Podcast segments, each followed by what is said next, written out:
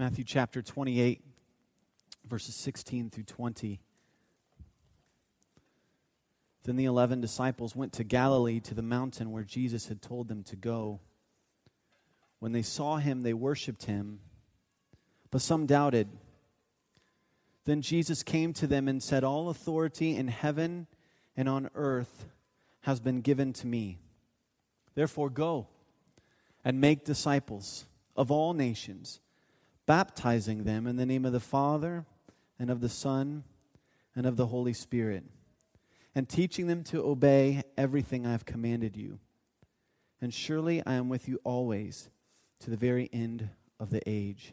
I want to invite you to join me in this gospel account, this biography of Jesus, the Gospel of Matthew. Matthew was a follower of Jesus, and so he spent time with him following his teachings, listening to Jesus teach, and seeing Jesus do miracles. And so Matthew records for us a first century biography of who Jesus is and what he did for us and records for us this event in the life of Christ and his correspondence with his made disciples. Jesus takes his disciples to the hillside on Galilee, and Galilee is where it all started for these guys. Remember Jesus calling them from the Sea of Galilee? He says, Hey, come follow me. So here, three years later, Jesus takes them to the same area where it all started, where they became disciples. And he's about ready to launch them into the same ministry that he started.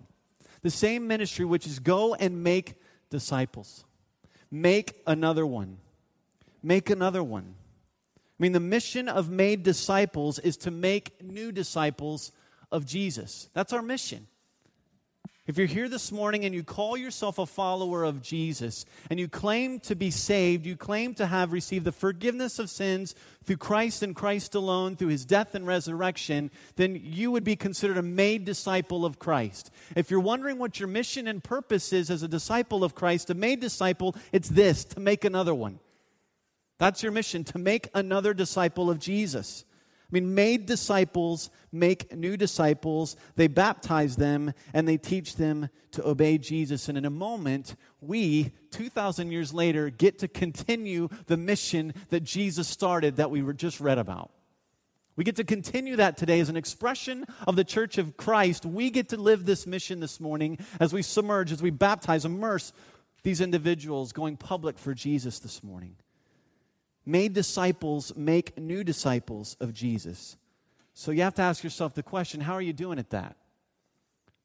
How am I doing at that? Can you look back over your life and say, yeah, I've made a new disciple here, I've made another one here through the grace of God, through His Spirit. He's enabled me to make some new disciples. For some, that's a very hard question, not to ask, but to answer. It's a hard question to answer because we say that we love Jesus, right? We, I love Jesus with all my heart. And, and, Jesus said, If you love me, then what? You'll do what I've commanded you to do. Well, Jesus has commanded us as made disciples to make new disciples. And so, if we really want to express our love back to Christ, we express our love by making another disciple of Christ, by making another one.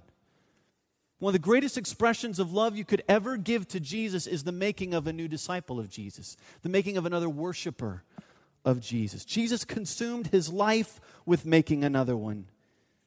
He gave his life literally to make disciples. And now he expects those of us who are his followers to do the same, to make disciples. And so Jesus takes his disciples to the hillside in Galilee and he says, Listen, here's what I want you to do. I want you to go. I, want you to go and I want you to be my witnesses. I want you to tell people the truth about who I am. I want you to do it in Jerusalem. I want you to do it in Judea, Samaria, the ends of the earth. I want you to go. And as new disciples are made, then I, want you to baptize them. And then I want you to teach them to obey me, he said.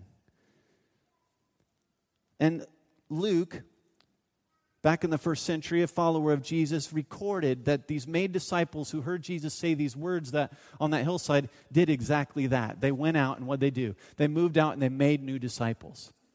Luke wrote a history book about it. It's called Acts. And it's really the actions of these made disciples that were here on this hillside. And records for them their, these actions. And what they do for the next 30 years is they take this mission that Jesus gave them and they move out and they make new disciples. And then when these new disciples are made, these new disciples get together with the made disciples and they form church communities. And then these church communities keep multiplying and multiplying and multiplying. If you want to know what the vision and mission of church is, this is it. If you want to know what the vision and mission of Living Church is, this is it.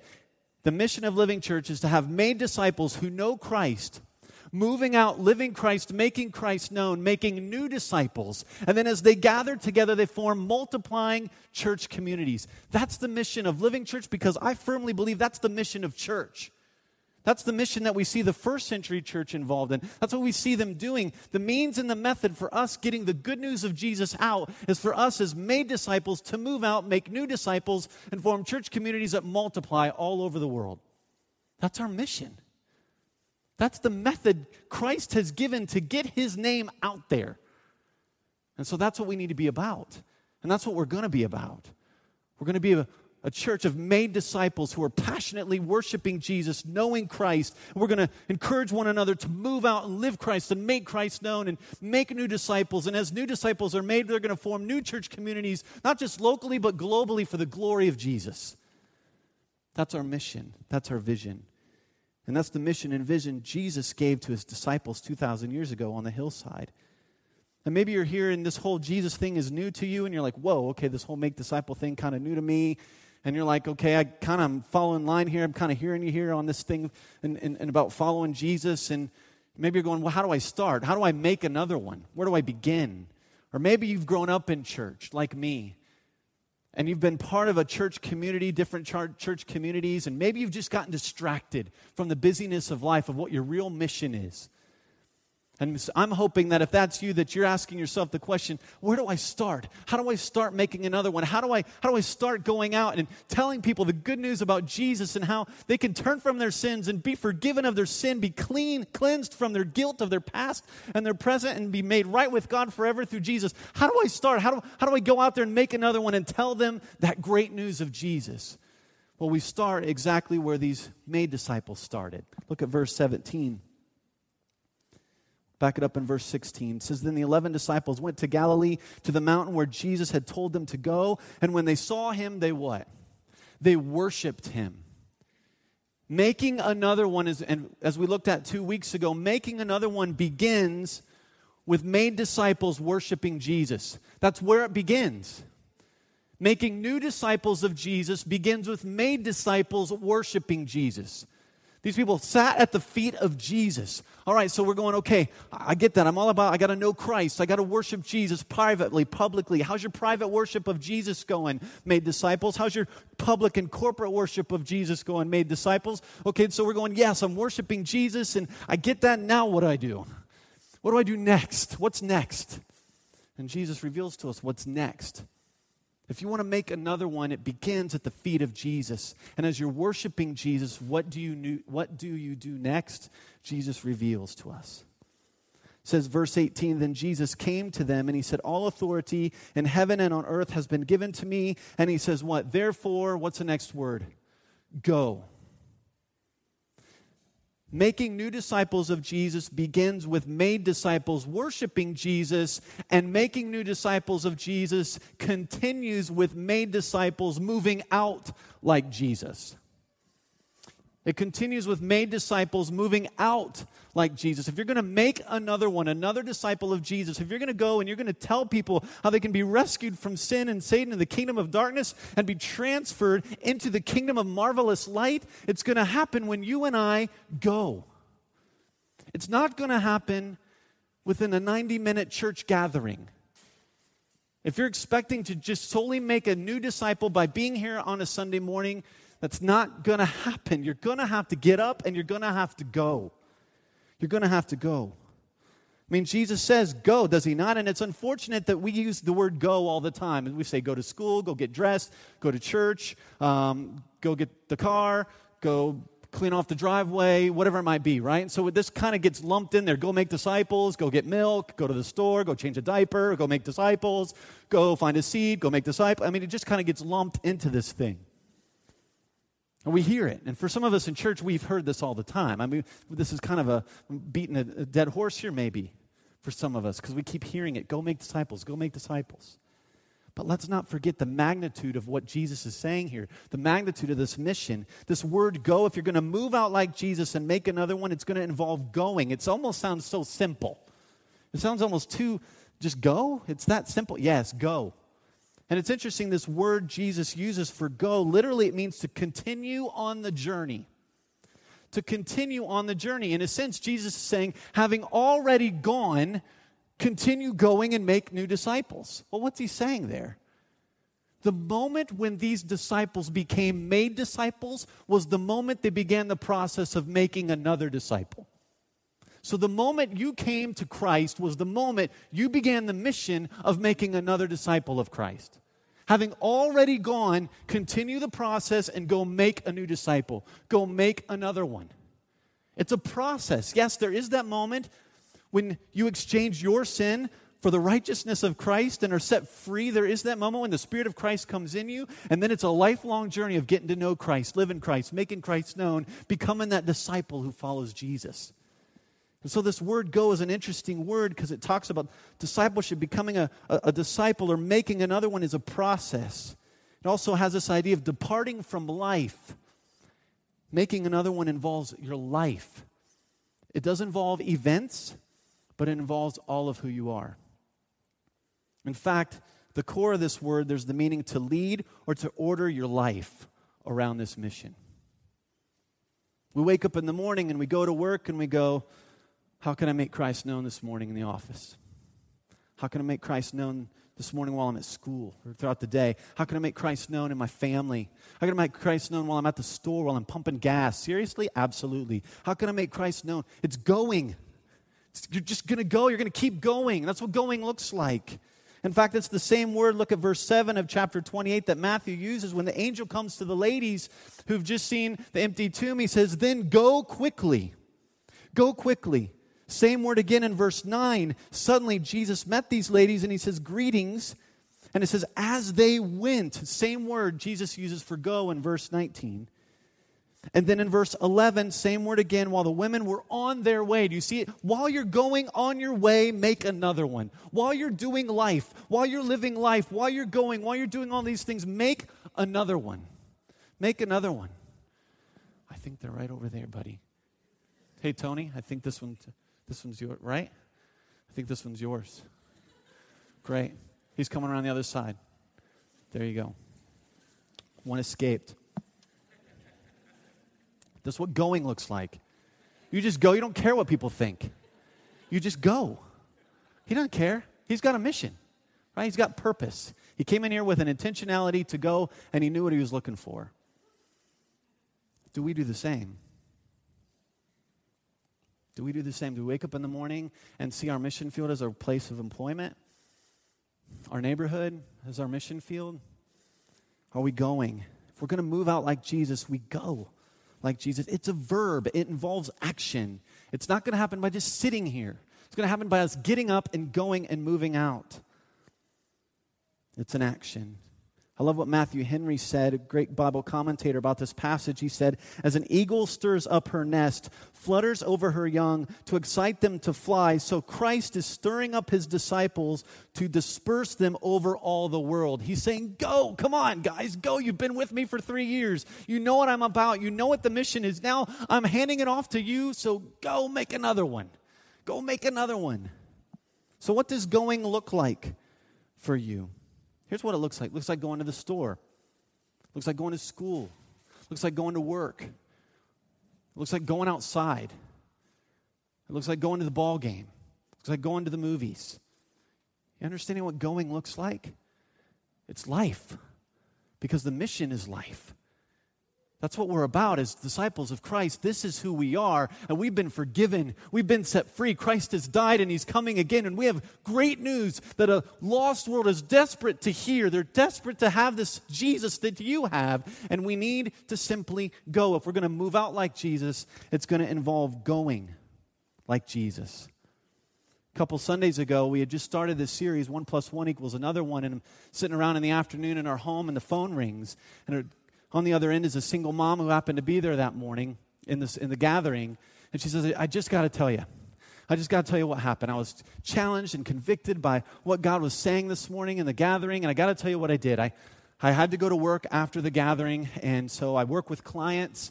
And so I go and I start listening to these clients tell their stories. And God just opens a door for me to start praying with them. Never done that before, I don't think. And she just starts praying with them, starts telling them about the Lord, and, and, and God opens a door for her to just, just start telling them about Jesus, about God. That's what going looks like. It's just going with a purpose. It's going with a mission. It's going with intentionality. I've been set free, and there are people that I'm going to meet today. They need to be set free from their sins as I have. They need to meet Jesus. And Jesus has called us as his made disciples to be the ones to go and tell them. So let me ask you, what does going look like for you? And let me affirm you as a church. I want to affirm you because you as a church do an incredible job at going. You really do. And you're to be affirmed in that. And going is hard. It's messy, it's time consuming, it, it's, it's hard. But I want to tell you that you are an incredible people who truly are going. You're going across the street, you're going to people, and you're telling them about Jesus. And I just want to say to you keep going. Keep going. Don't give up. Keep going because the people that you're investing in need the good news of Jesus. They need their hearts rescued. That's what they're longing for. And they may not even know they need it, but you have it and you know they need it, so tell them. So keep going, please keep going. But what does going to make another one look like for you? If we're going to make another one, make new disciples, it's going to involve made disciples moving out like Jesus, and that involves going, and it also involves leaving. Well, how do we know it involves leaving? Look at what Jesus said. And Jesus came to them and said, All authority in heaven and on earth has been given to me. Therefore, go and make disciples of where? Galilee? Only in Jerusalem? Where? all the nations. You're to go to all the nations and make disciples.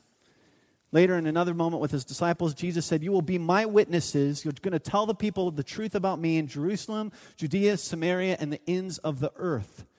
Then Luke records for us in his gospel, he says, Jesus said, Repentance and forgiveness of sins will be preached where? To all nations, beginning at Jerusalem. These guys were from Galilee, most of them. And Jesus saying, I want you to go and I want you to go to the nations. Well, if they're going to get to the nations, what are they going to have to do? They're going to have to leave Galilee to get there. They're going to have to leave. Going, moving on like Jesus involves leaving.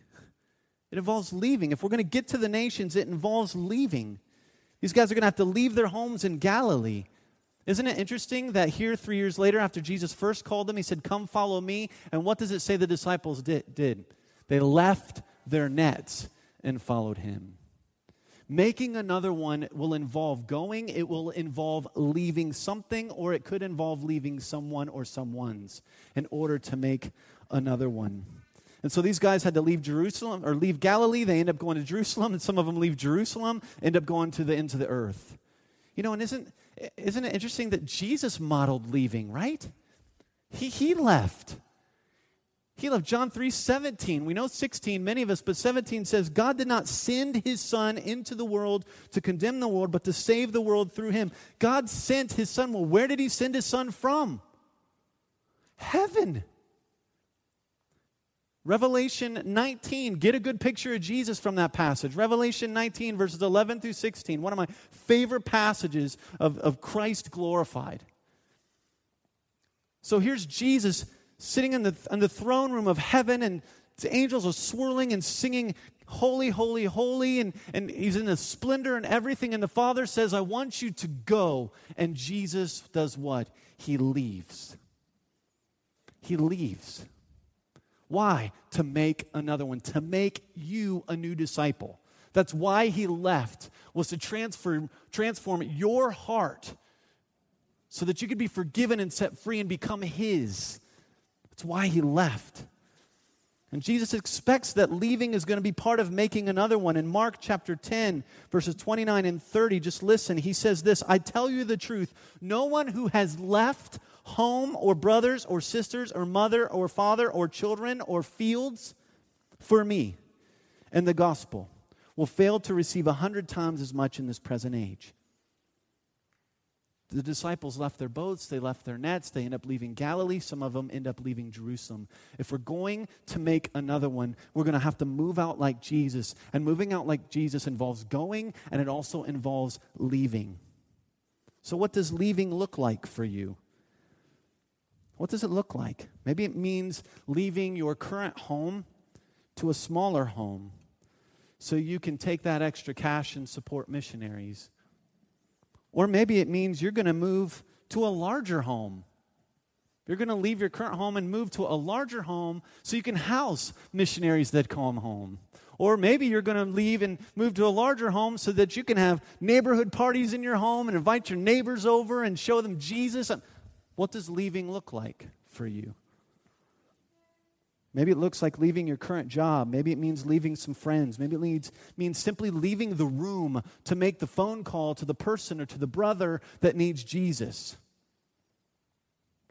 Maybe it means leaving your fear, your comfort, your plan, your selfishness. Maybe it simply means leaving the front door behind you and going across the street to love a neighbor, to tell them I've been thinking of you, praying for you. Listen, leaving is hard because it's leaving the known, right? We're leaving the known and it's hard. Corrie ten Boom, who was a Dutch Christian who helped Jews escape during the Nazi Holocaust, one of my favorite quotes she has, she said this Never be afraid to trust an unknown future to a known God. Man, I hung on to that when we went to Ireland. That I hung on to that like crazy. I'll never forget the night before we flew out and headed to Ireland. I was in tears in the elevator with my father-in-law, going, "What in the world am I doing?" I'm totally taking my family to a place I've never been, a people I don't even know. Am I, what am I doing? Leaving is hard. But as you leave, you're walking into a known, and his name is Jesus. And he understands leaving to make another one because that's exactly what he did. Kevin and Sean Greaves, don't embarrass them, but there are missionaries going with Campus Crusade down to Tennessee to make another one on college campuses, and they're leaving what they know here the security of home, security of job, to go make another one. Brag on my wife as well. Sometimes leaving looks like just leaving out the front door. We have a, uh, some neighbors that live on the other side of us. They're from Palestine.